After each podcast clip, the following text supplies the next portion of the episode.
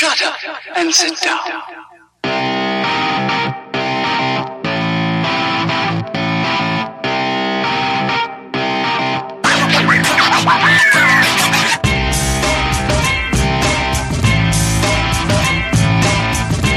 You're listening to The Bridge, keeping you connected with all things sports. Here's your host, John Lund. Hello, everyone. You're listening to The Bridge, keeping you connected with all things sports. I'm your host, John Lund, the multimedia sports enthusiast, bringing you this sports show. What's it like to write about the NFL and cover this year's NFL draft? We'll get into that and whatever else I happen to have up my sleeve on episode 65 of The Bridge.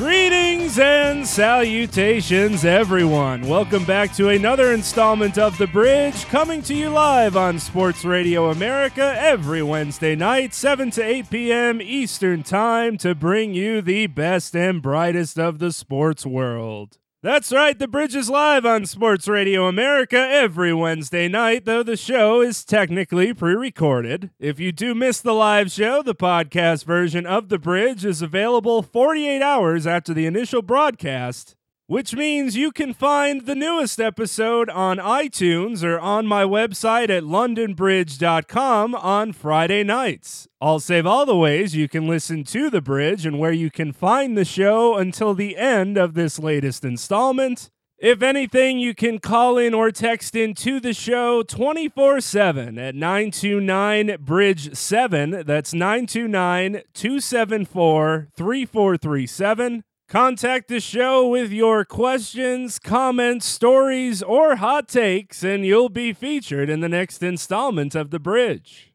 All right, let's get into the fun stuff. Give me the siren.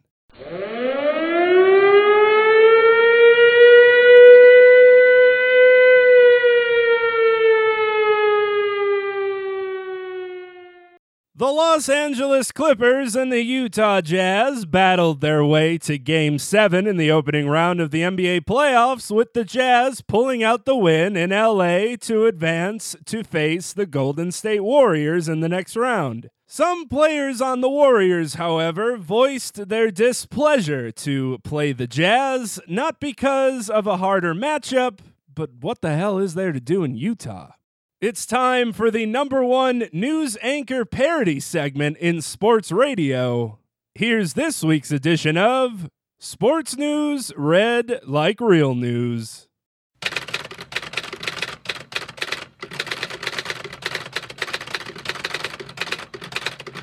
The Utah Jazz proved to the NBA world that they're not a team to take for granted, surviving a seven game series to upset the Clippers in the opening round of the playoffs to set up a battle with Golden State. The Warriors have seemingly punched a one way ticket to the NBA Finals after another dominant season in the West, and without fear for any team that might stand in their way.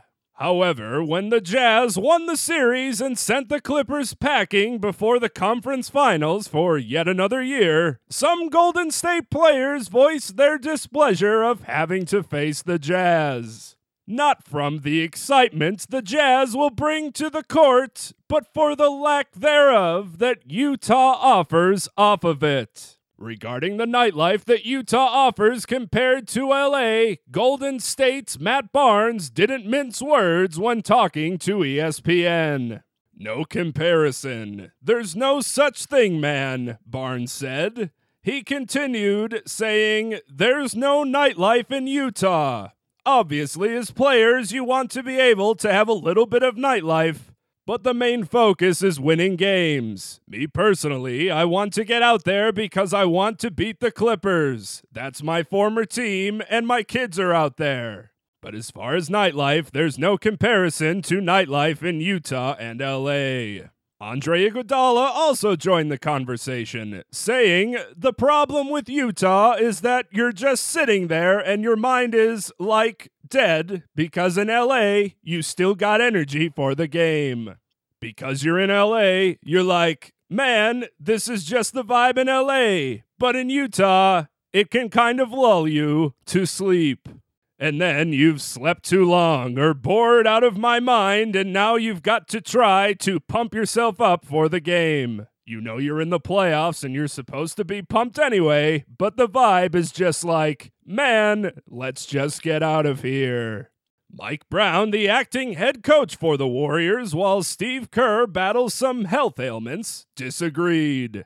Quote, I think if you really want to find something to get into, I don't care where you are, you can find something to get into. End quote. Sounds like Mike Brown isn't what you'd call the life of the party. In a city where John Stockton, one of the best players in franchise history, can most likely walk freely without a passing glance, perhaps that's just because, well, it's John Stockton. But it doesn't help matters if you were to Google search Salt Lake City, expecting to find some excitement. Two of the top 37 results under nightlife are Chili's. Nothing starts a night to remember quite like baby back ribs. I want my baby back. Chili, baby back rib. I want my baby. Chili, baby back rib. I got my baby back ribs. And if nightlife isn't quite your thing, you can search for the top 10 things to do in Salt Lake City in the daylight. There you'll find such excitement as the Big Cottonwood Canyon, Temple Square, a library, a museum, a conference center, a garden, a tabernacle, a temple, and a cathedral. Those Mormons sure know how to throw a party. I'm John Lund for Sports News, read like real news.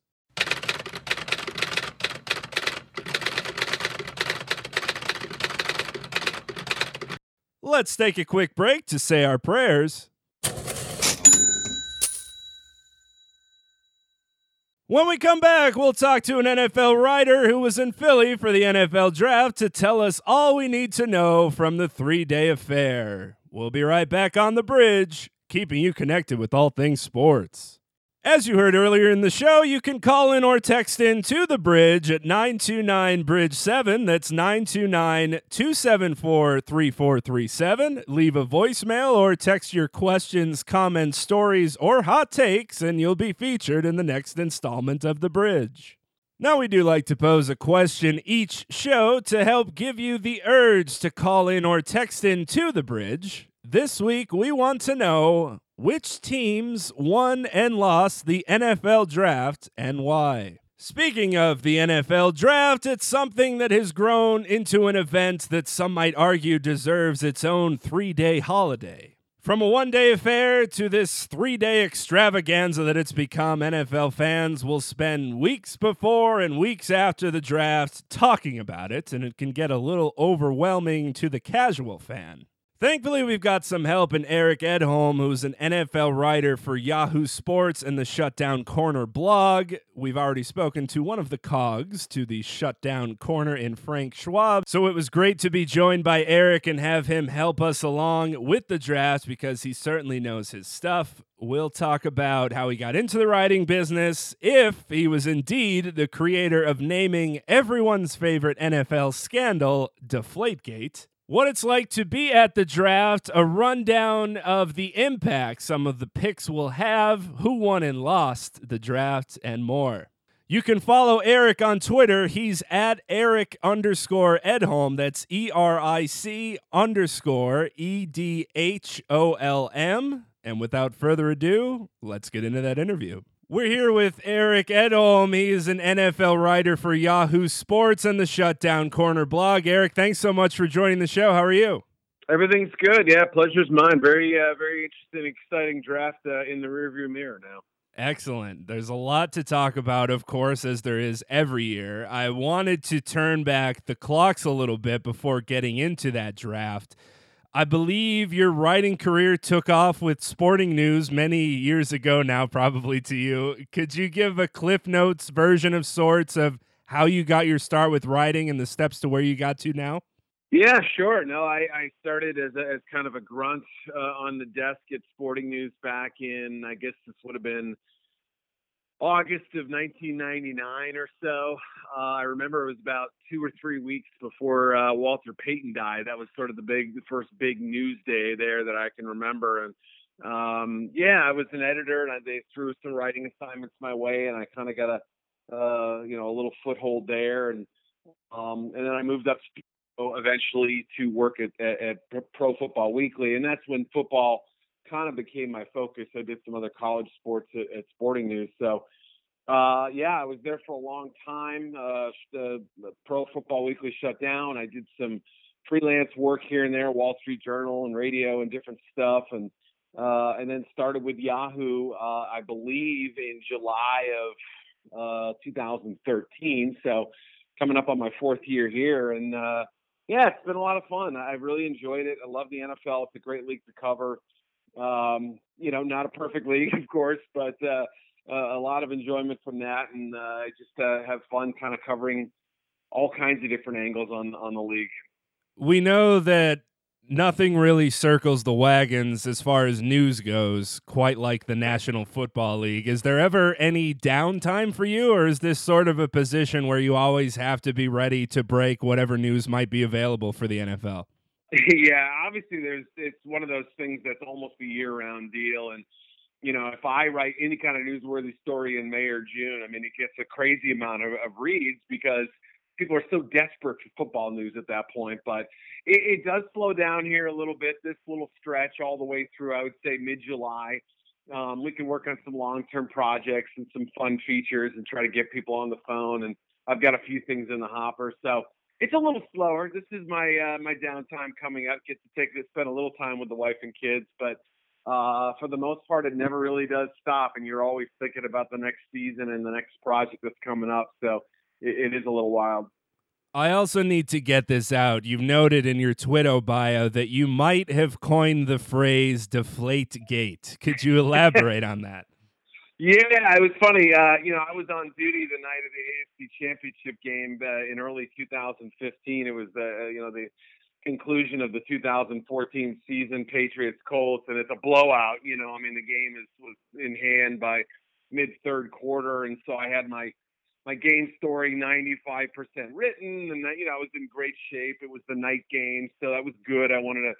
Uh, my my kids, uh, or maybe my wife was was just pregnant at the time, so I wasn't getting a lot of sleep. But um, yeah, so I was uh, a little bit uh, out of my mind at that point, and I wrote the story and was about to head to bed and was kind of flipping through Twitter and saw the initial report about these underinflated footballs and thought, huh, well, this is interesting, you know, and dug up a little more and figured out, you know what, this is a story. Some people are going to be interested in this. And so I wrote up a, a story that night and I put as the headline, uh, Deflate Gate. Now, normally, you know, the whole Watergate gate suffix, I hate it, right?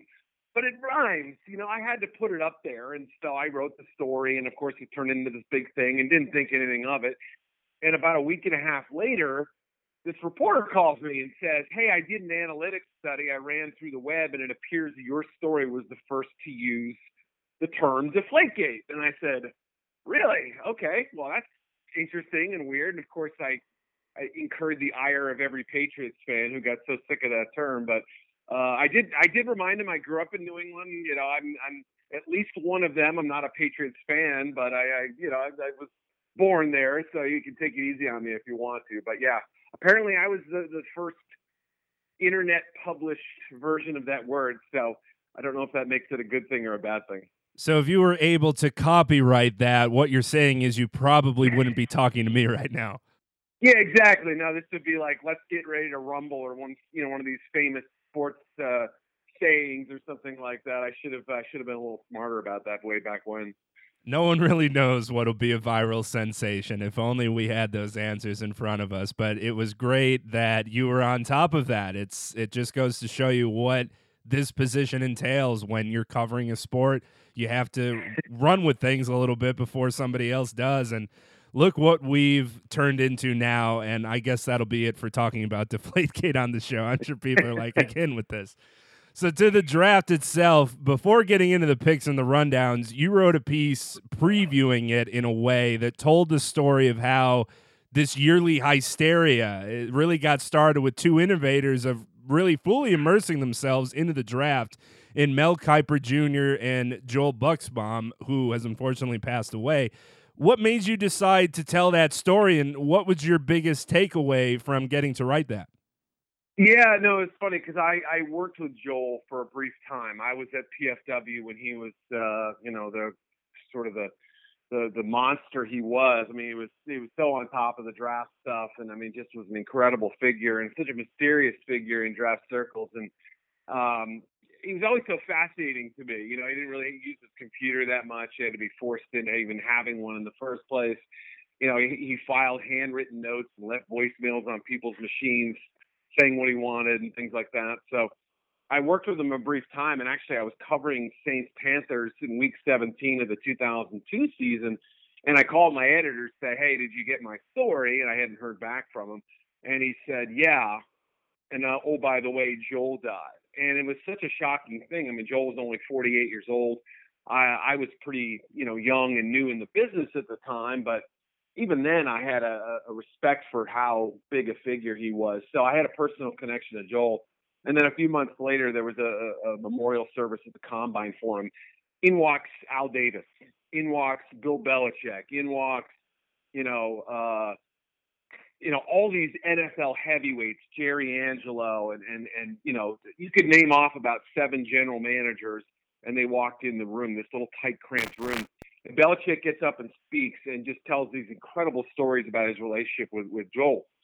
Well, I mean, I sat on that story for, you know, years, almost 15 years now, and and I mean, other people who are in that room have told similar stories before, but every year I kind of thought about, boy, you know, Joel did his thing, and Mel Kiper was such a big figure as well. I, I'm going to write about these guys one day. And I was having a conversation last summer, well after the draft, it would have been June or July, with, with Scott Pioli, who is the former Patriots GM, now assistant GM with the Falcons. And he knew both of them, and he's known both, you know, Kiper for years, but he knew Joel very well. And he would say, "Yeah, you got to write the story, and I'll help you out with it, and we'll talk again." And and I just decided to kind of dig it up. And Mel was great. I mean, he's a he's a giant in our in our industry, and he's done more to help popularize the draft than anyone. And uh, you know, Joel did his thing, and they filled such different voids, and they were such different personalities. So I know I've been going on a while. If you're interested in all in it, read it. You know, it, it was uh, they were just their their differences were so fascinating to me, and I think they helped create the uh, the craze that is the NFL draft now. Yeah, I'll definitely attach that to my show notes as well for people listening because it's a great read just to get some behind the scenes, especially on Joel, just because he lived such a sheltered life in a way, but was so damn good at what he did, especially with yeah. not even having the information that we do now. Painstakingly going through papers upon papers to get the information out. And he was really the guy that everyone went to for their information. So it was a great way to get to learn about how this really got started into quite the affair that it was. And I know you were in Philly for the draft. Just explaining in a way, if you can, what that atmosphere was like there and how many people show up for this thing every year. Yeah, I mean, I'm I'm based in Chicago, so I had seen the you know my hometown uh, host the draft the previous two years, and it was very segmented. You had the theater on one side of Michigan Avenue, and on the other you had Grant Park, which was hosting uh, the the outdoor event where the fans were were predominantly at, and so there was this disconnect a little bit. I was in the theater working, and there were some fans in there as well, and Goodell announced the picks, and so it didn't feel like you know everybody was kind of all in this together. And they move on to Philadelphia this year and it was this giant. I mean, I compared it to Lollapalooza. I mean, it felt like a concert, you know, like a musical, uh, you know, showcase more than it did uh, a draft. And it was uh, a huge thing. It went all the way from like the Franklin Institute, if you know Philadelphia at all, up to the steps, the Rocky Steps at, at the art museum there, and it just was a really cool setting. And I think you know, the, the fans embraced it. Everybody was out wearing their jerseys. And it was great weather. It was really warm both days. And, um, you know, it was, it was a cool scene. I've heard Dallas could be the favorite for the next draft. I think they will move it. I think you're going to make it kind of a traveling road show. But yeah, every year this thing gets sort of bigger and it takes on a new identity and a new form. And we saw that this uh, this past week. Do you miss the days when the draft was just completed on a Saturday, or is this current format where they host the first round on a Thursday and then carry it over into the weekend working now? Yeah, I mean, I think the NFL for years, and I just actually wrote a piece a couple days ago about this. People may think I'm out of my mind, but um, the NFL has actually tried to make this a four day event. They've tried to find that fourth day. And one of the things that they have considered is letting fans vote for an eighth round where their team gets a sort of fan vote driven pick. Uh, and it's something that they the league is very much put to the side. I mean, it's not an idea that they're like actively looking at, but they had considered it. They met with these people with the idea of making it kind of you know a, a American Idol type of deal where these these unheralded prospects get promoted online and, and on TV and, and with hype videos and analytics and stats and scouting reports. So I know for a fact they've tried to milk this thing and make it a, even bigger. I mean, in 2010 they went from, you know, a Saturday Sunday daytime event to a prime time thing, and the, the the TV ratings are huge. And so they think, well, how do we get a fourth day? A and B, how do we make it so that people are tuning in at the end of a draft? Because most people aren't sticking around for Mr. Irrelevant. I mean, my, they read it online, they follow the little little uh, tracker online or whatever. You know, they can get that information anywhere. There's no there's no value in watching it necessarily. So that's one of the tricks, and I think the NFL is trying to make this a, an even bigger spectacle. And so that's one of the ideas that they've considered over the years is, is it would be crazy to think that, that fans could have any kind of say on an undrafted uh, free agent. I'm sure they wouldn't turn down that extra cash flow though for that extra day. Oh, sure. No, that's why you do it. Yep. Yep. Can you take us through briefly what the draft is like for you as a member of the media, as in who you're surrounded by, how you're getting information? If you could be that guy that breaks the draft picks before they're actually announced on TV, things like that for those three days. You know, it's funny. I have relationships with some agents and also some teams to the point where that you know, uh, three or four weeks before the draft, they'll say, "Hey, if you know, if we have something, we'll throw it your way." But there's so much craziness that goes on. I mean, the draft, the draft, especially in the first round or second round, even. You know, there, there are trades, there are scenarios that unfold that aren't expected. Everything is kind of mayhem, and so those promises get left to the side. And I totally get it. Like I'm not going to bug an agent to the point where I'm like, "Hey, did your boy get picked or whatever?" You know, it happens. So all all good intentions aside, these things, you know, it's really hard to break news. I mean, you might be sitting in the media workroom and hear the announcement of the pick or hear the terms of a trade maybe a minute or two minutes or five minutes before the networks are on it. So in terms of like quote unquote breaking news, you know, I'm passing on the information that I'm hearing as it's being told to us. It's not like I've got these, you know, sources in the league office who are leaking picks to me or anything like that. So, but yeah, it's crazy, man. I did some video stuff. I was writing all the way up to the draft. I was writing first pick through the 108th pick, uh, a quick skinny on each guy and saying good pick, bad pick, whatever. Here's our our so the first three rounds, I did a pick by pick analysis, and you know it gets a little wild there. You you might fall a pick or two or five behind, depending on what round it's in, and uh, it's busy, it's hectic. You know, there's curveballs every few minutes, and, and trades complicate things, but it's a lot of fun too. Before getting into the actual picks, did anyone come after you after the mock draft and the actual draft happened for something you might have said that wronged them in a way, or anyone that might have been angry at something that you might have predicted that didn't come true? Yeah, only about you know eight or nine hundred times, I would say, not that much. You know, uh, people get very fired up, and and if you don't know their team in their eyes as well as they do, they're going to call fair game because look, you know, I mean, I'm, I'm, you know, my stuff is out there. I'm, I'm putting my opinion behind something, but I better darn be sure I'm educated on, it. and I better be certain that I have an inkling of what might be happening. You know, you may make a, a mock draft pick to a team that's not going to happen. That's fine. but at least should be the kind of thing that potentially could happen. Does that make sense? Like, you know, if I'm saying that the Chargers are going to take a quarterback at number seven, and anyone in the organization would tell you that's just not going to happen, well, okay, I, I'm just, you know, randomly picking here. Then I've got bad information, or I'm throwing something out there that really isn't a possible scenario. Um, you know, so I try to be as accurate as I can, and I know I'm not going to nail every pick in a mock draft, or you know, I know I'm not going to be right about every prospect. I may look at Taco Charlton and say, you know, he's okay, he's good, but you know, maybe not my favorite pick to the Cowboys. And you know, I had a Cowboys fan call me out on it and say, "You're wrong. He's going to be excellent." And guess what? He might be right. I could be wrong. It's happened a million times before. So I try not to take it personally, as long as the information I give is with pure intentions and and at least comes from some knowledge or some education of what's uh, what's going on. Right. The most important thing to remember to everyone is just pump the brakes for a hot second and let's see how everything plays out, at least over the course of a couple seasons, before we can get a feel on who's going to be the next Tom Brady or who's going to be the next great number one pick. Let's just wait and see what happens.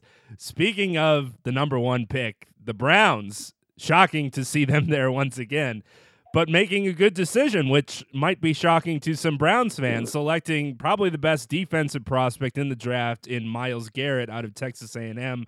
Choice that many had predicted going in, though some had said they might go quarterback.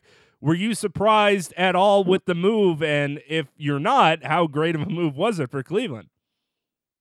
Yeah, I never veered off my Garrett to Cleveland pick, and there was some, some strong talk that they really were considering Trubisky you know, they were exploring all avenues to try to trade up and get him, et cetera. So, you know, and I believe all that to be true.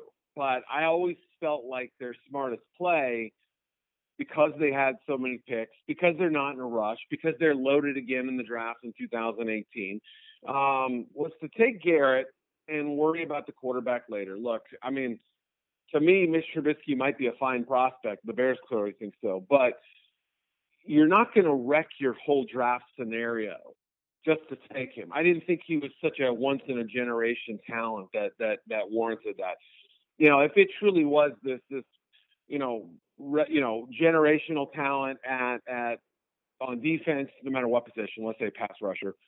Well, guess what? You're probably taking the quarterback. I mean, that just you know, especially if you need one, you know, that makes the most sense. But to me, Trubisky, I mean, he was my 15th or 16th overall player, whatever he was you just don't know. I mean, he's got 13 games, and I think the Browns realize that. Hey, we love him, but we also have a very small sample size here. So, you know, they may have tried to, to move up, they couldn't do it, and guess what? They moved back. You know, and they made the, the value play, and they ended up getting DeShone Kizer. So yeah, I think they handled it really well. I didn't love every single pick they made in the draft, but man, they got a lot of talent, a lot of athleticism. So kudos to them, and you know, if they don't hit on the DeShone Kizer pick, they've got a lot more selections next year to help them out. Speaking of Mitch, Mitchell, whatever he ends up officially deciding to go by, perhaps once he starts playing NFL games, the Bears trade up just one pick, two thirds and a fourth round, I believe, to jump up so they can draft Trubisky out of North Carolina. And there was a lot going on when this happened from John Lynch as the new GM of the 49ers really starting with a bang to be able to get those draft picks for later on in the first round to the Bears drafting a quarterback after they had signed Mike Glennon to a $45 million deal. So there's still the answers that we won't know as to if this guy will end up being a great NFL quarterback, of course, and if this was a brilliant move. What did you take away from that decision? The biggest takeaway, if you will, whether it was what John Lynch did, whether if it was what the Bears did, or what we should think about Mitchell Trubisky as a whole. Yeah, let's start with the Niners. I thought they had a great first day of the draft. I mean, incredible almost. You know, they they they landed two of their top three or four players uh, with the third and thirty first overall picks. I mean, that's just you can't do much better. And picked up ammo for this year and next year. That's that's an outstanding first stroke, really first two strokes by by by John Lynch and Kyle Shanahan you know, Paraag Marathe and, and the rest of that that front office there that you know, I mean, it's a team that's looked pretty dysfunctional the last couple of years. They got a lot of heat for hiring Lynch. You know, Kyle Shanahan's a first year head coach.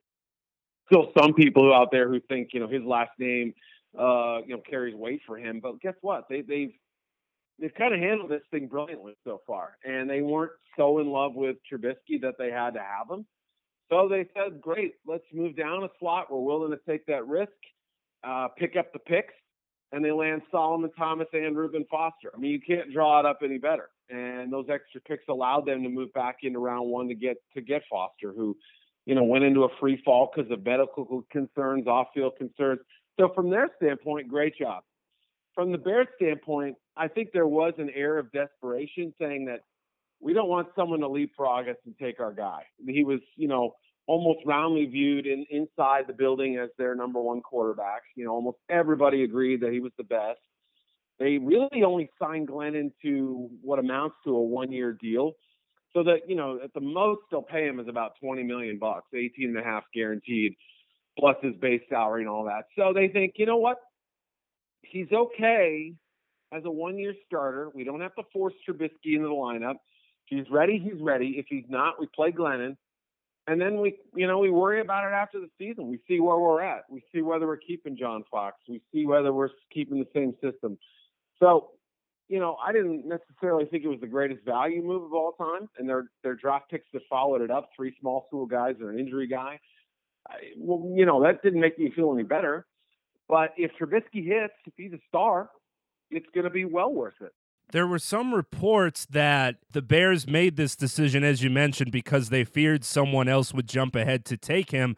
But others said that they were really just battling themselves, that there weren't other teams that were even thinking about moving up to that second pick. Did you get any feel as to what was really going on and if they maybe could have just waited till the third pick? Yeah, I mean, in the end, they probably could have because the Niners didn't want to move out of the top really six or seven picks. weren't any teams in that range that really were, were dying to move up. So, yeah, in the end, they probably could have stayed put and gotten their guy. But we don't know that. I mean, maybe San Francisco accepts a lesser deal, or they they panic and they say, you know what, we we just we don't want to sit here at two, and they would have gotten Foster, and then they would have gotten somebody else. So, you know, if you're the Bears, you don't have that information. Uh, they were they bidding against themselves, maybe, probably, but they don't know that you know, and they felt like the risk was well worth it in their eyes. You mentioned Solomon Thomas going three to the 49ers, and we can't fault them for that, obviously. After that, we had the Jaguars pick Leonard Fournette, and then had the Titans go a wide receiver with Corey Davis at five. And a two parter here, I guess, if you will are you surprised in a way at this recent trend now where teams aren't afraid to take running backs or wide receivers that early? We saw that happen with the fourth pick last year in Ezekiel Elliott and what he's done with Dallas. And then overall, what you think about how Leonard Fournette might fit in with the Jaguars, and the same with Corey Davis with Tennessee, who seem to be pretty full at those positions you would normally take in the top five, such as defensive line or, or somebody to help fill those voids. That might really work well for Marcus Mariota with him. Yeah, we'll see. I mean, can Corey Davis separate at the NFL level and be a true number one receiver? Maybe, yeah, I think he could. I, I, he's got some some real special abilities to him. The injury obviously prevented him from running in uh, 40 yard dash. We don't know his true speed, but you saw it on tape for four years. I mean, he he put up some big big numbers, uh, and not just against MAC teams too. You know, I mean, he, he performed against better teams too, with only a couple of exceptions like Michigan State in 2015. You know, Wisconsin held him down last year until the, you know, kind of the the the, the end of game, you know, uh, touchdown, which is a spectacular catch. But yeah, I thought I thought John Ross was a better pick for them. That's just my opinion. It's not, you know, I thought they needed a speed guy to help open things up, but um, they felt like Davis was the better run blocker, the better all-around receiver. He can be a high point guy for Mariota. He can be a red zone guy. All those different things. So uh, they felt comfortable with the choice. I can't knock them for that.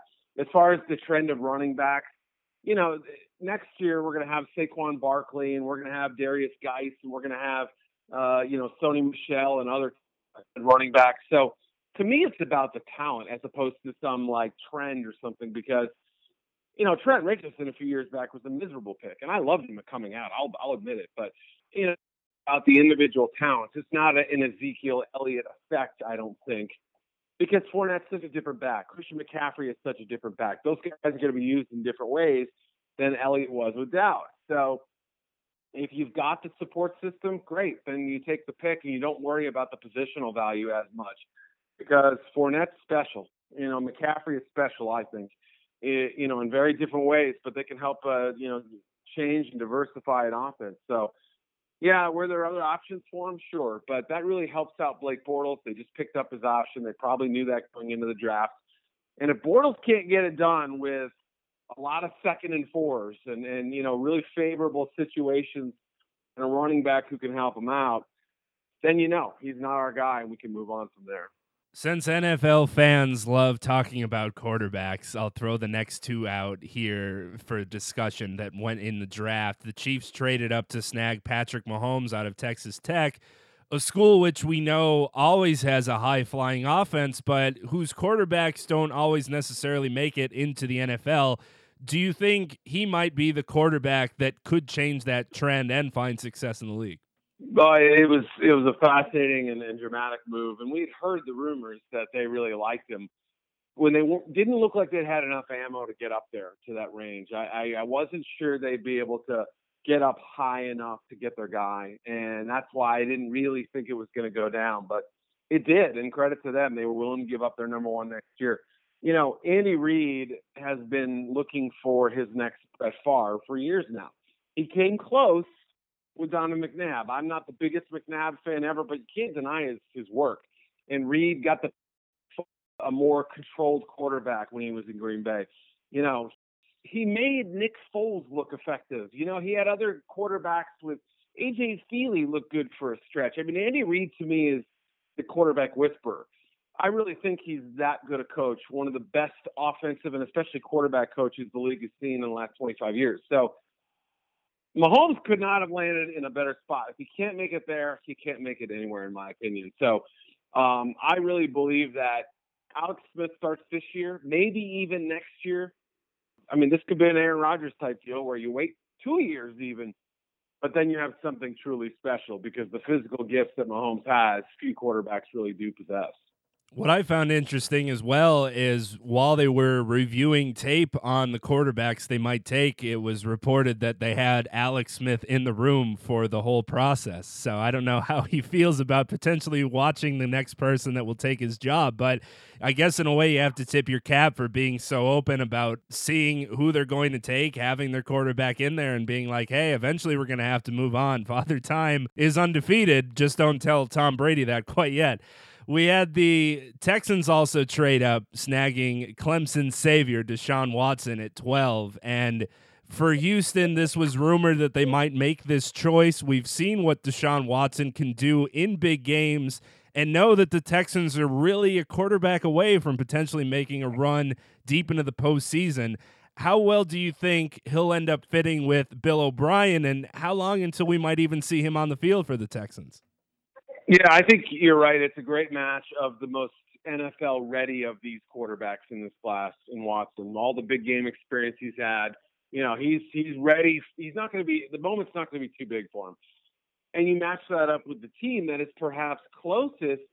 You could argue the Chiefs too, but you know the the closest to a Super Bowl without having a quarterback. I mean, you could argue that the Chiefs could get to a Super Bowl without Smith. You could argue that. You know, they they they almost beat the Steelers at home, you know, so they're right there.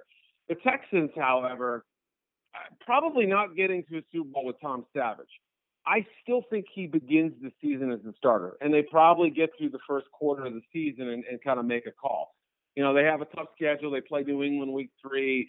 After that, you can kind of reset things and say, wait, where are we? You know, uh, do, is Deshaun ready to step in?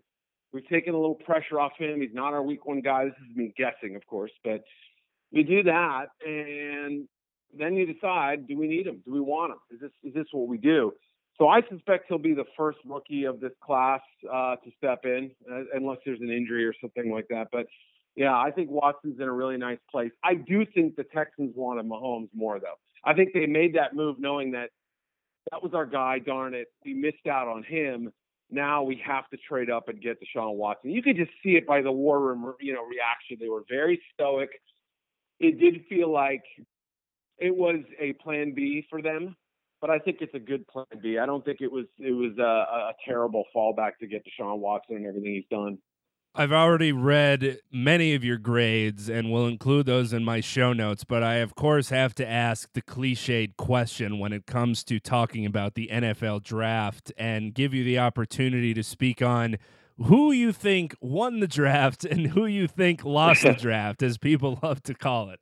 Yeah, I mean, I had to criticize the Bears, you know, obviously for the value move we talked about at the top of the show and, and uh, with Trubisky. That you know that hurt. Uh, you, we don't know if he's going to be a great quarterback. There's not a ton of evidence right now to say, you know, he for sure will. There, you know, it's a risk. But following that up with, you know, Adam Shaheen from Ashland College, you know, a, a guy who's playing D2 basketball a few years ago. Uh, you know, not somebody I had high in my top 100 list at number 45. That's a that's a reach. That's a risk you know, to, to go back and get Eddie Jackson, very talented but very injury prone safety from Alabama in round four. You didn't have a round three pick. They gave that up.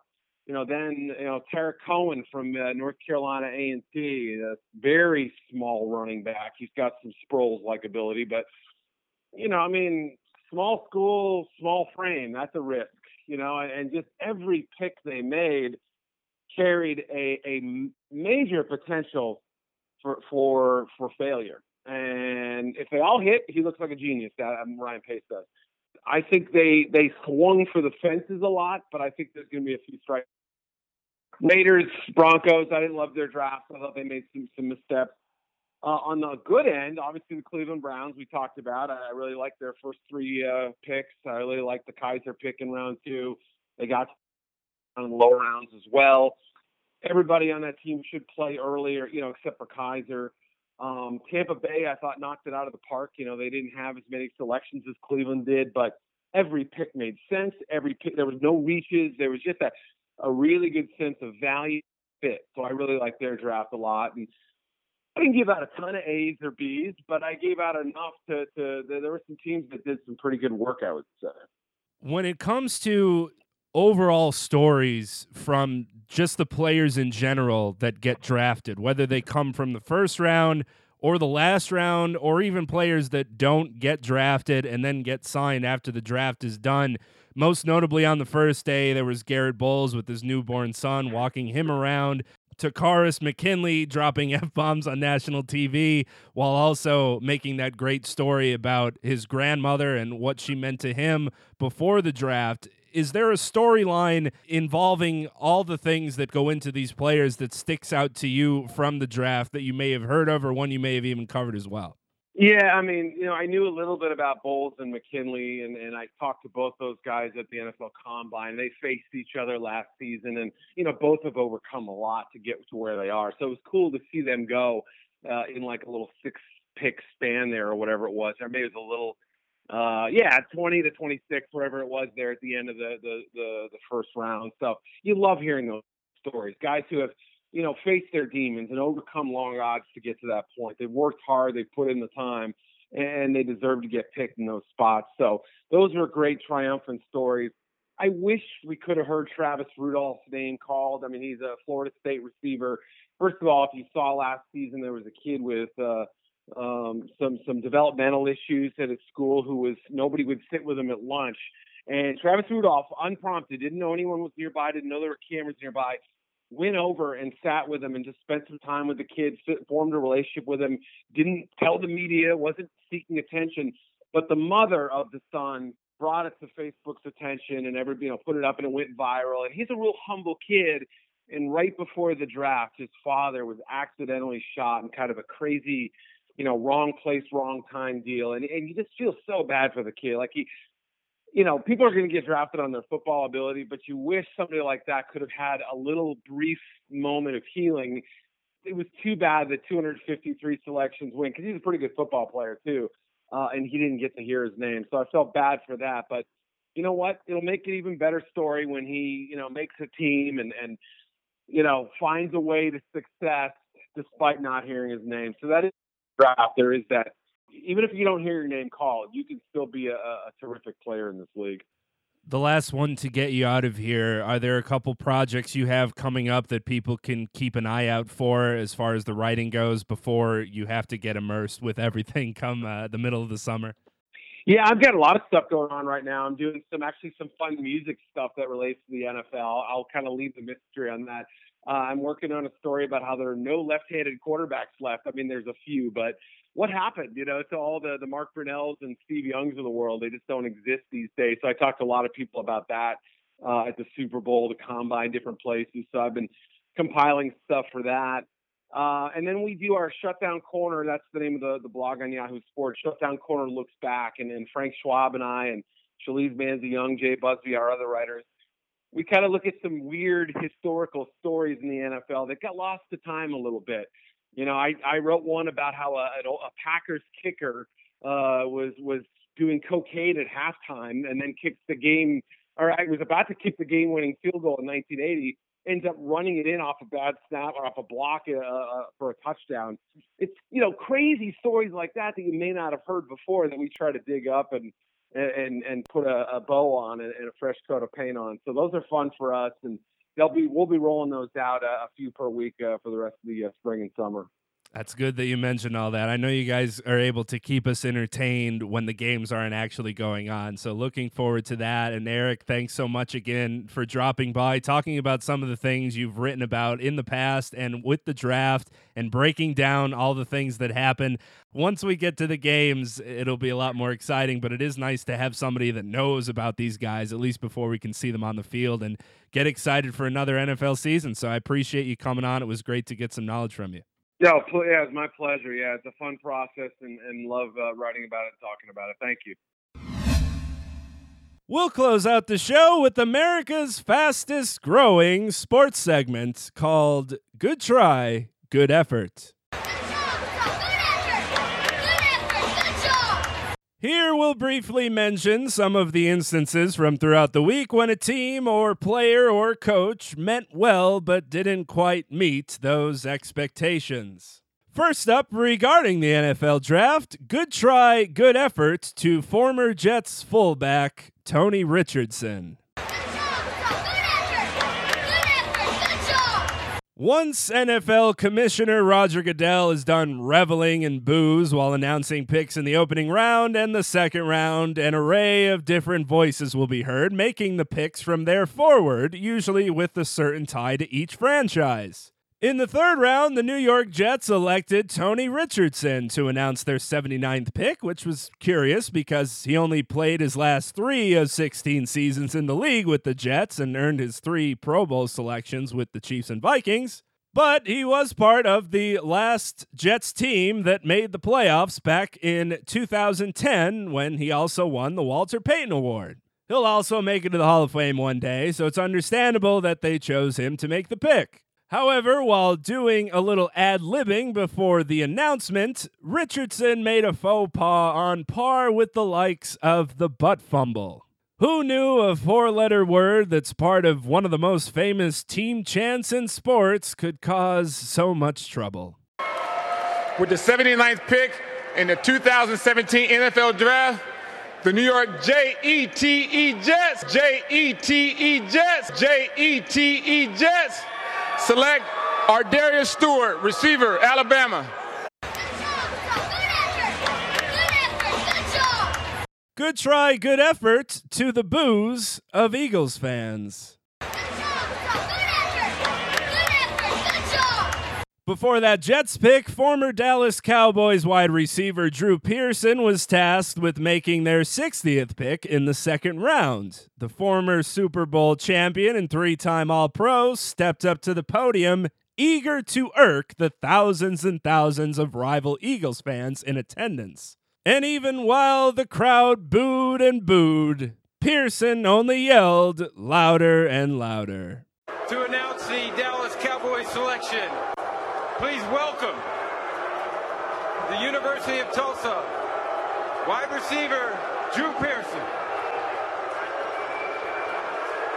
All right. How about them Cowboys? I want to thank the Eagle fans for allowing me to have a career in the NFL.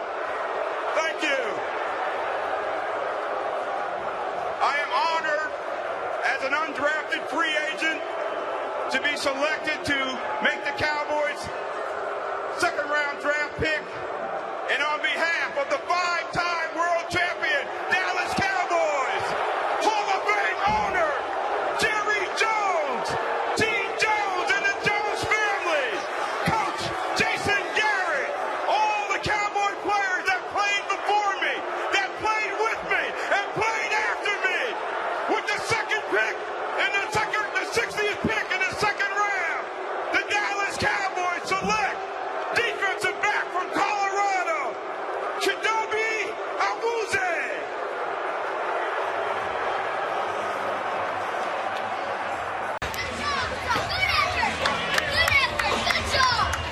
And lastly, good try, good effort to the poor, poor Los Angeles Clippers.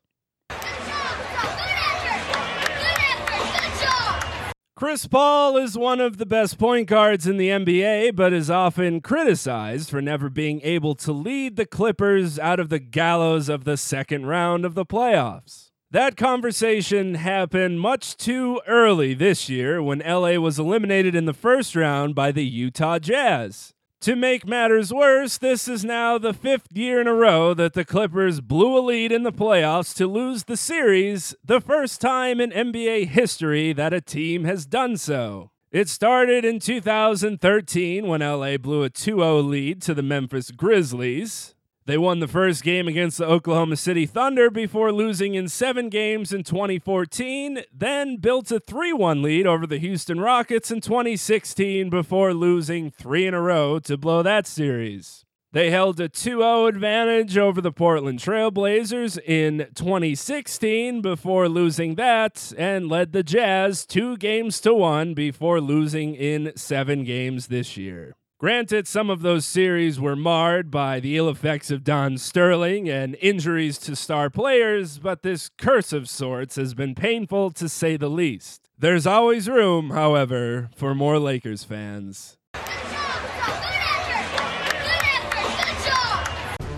That's going to do it for The Bridge. You can listen to this show and all previous shows over on my website at lundinbridge.com. That's L U N D I N B R I D G E. You can also follow me on Twitter under that same handle at Lundin Bridge. You can find The Bridge on iTunes by searching for The Bridge Sports Podcast. There you'll find the newest episodes of The Bridge every Friday night, and please be sure to subscribe, rate, and review as well. In the next installment of The Bridge, we'll get back into the NBA playoffs, dive into some more baseball, circle the wagons of the National Football League, and whatever else I happen to have up my sleeve.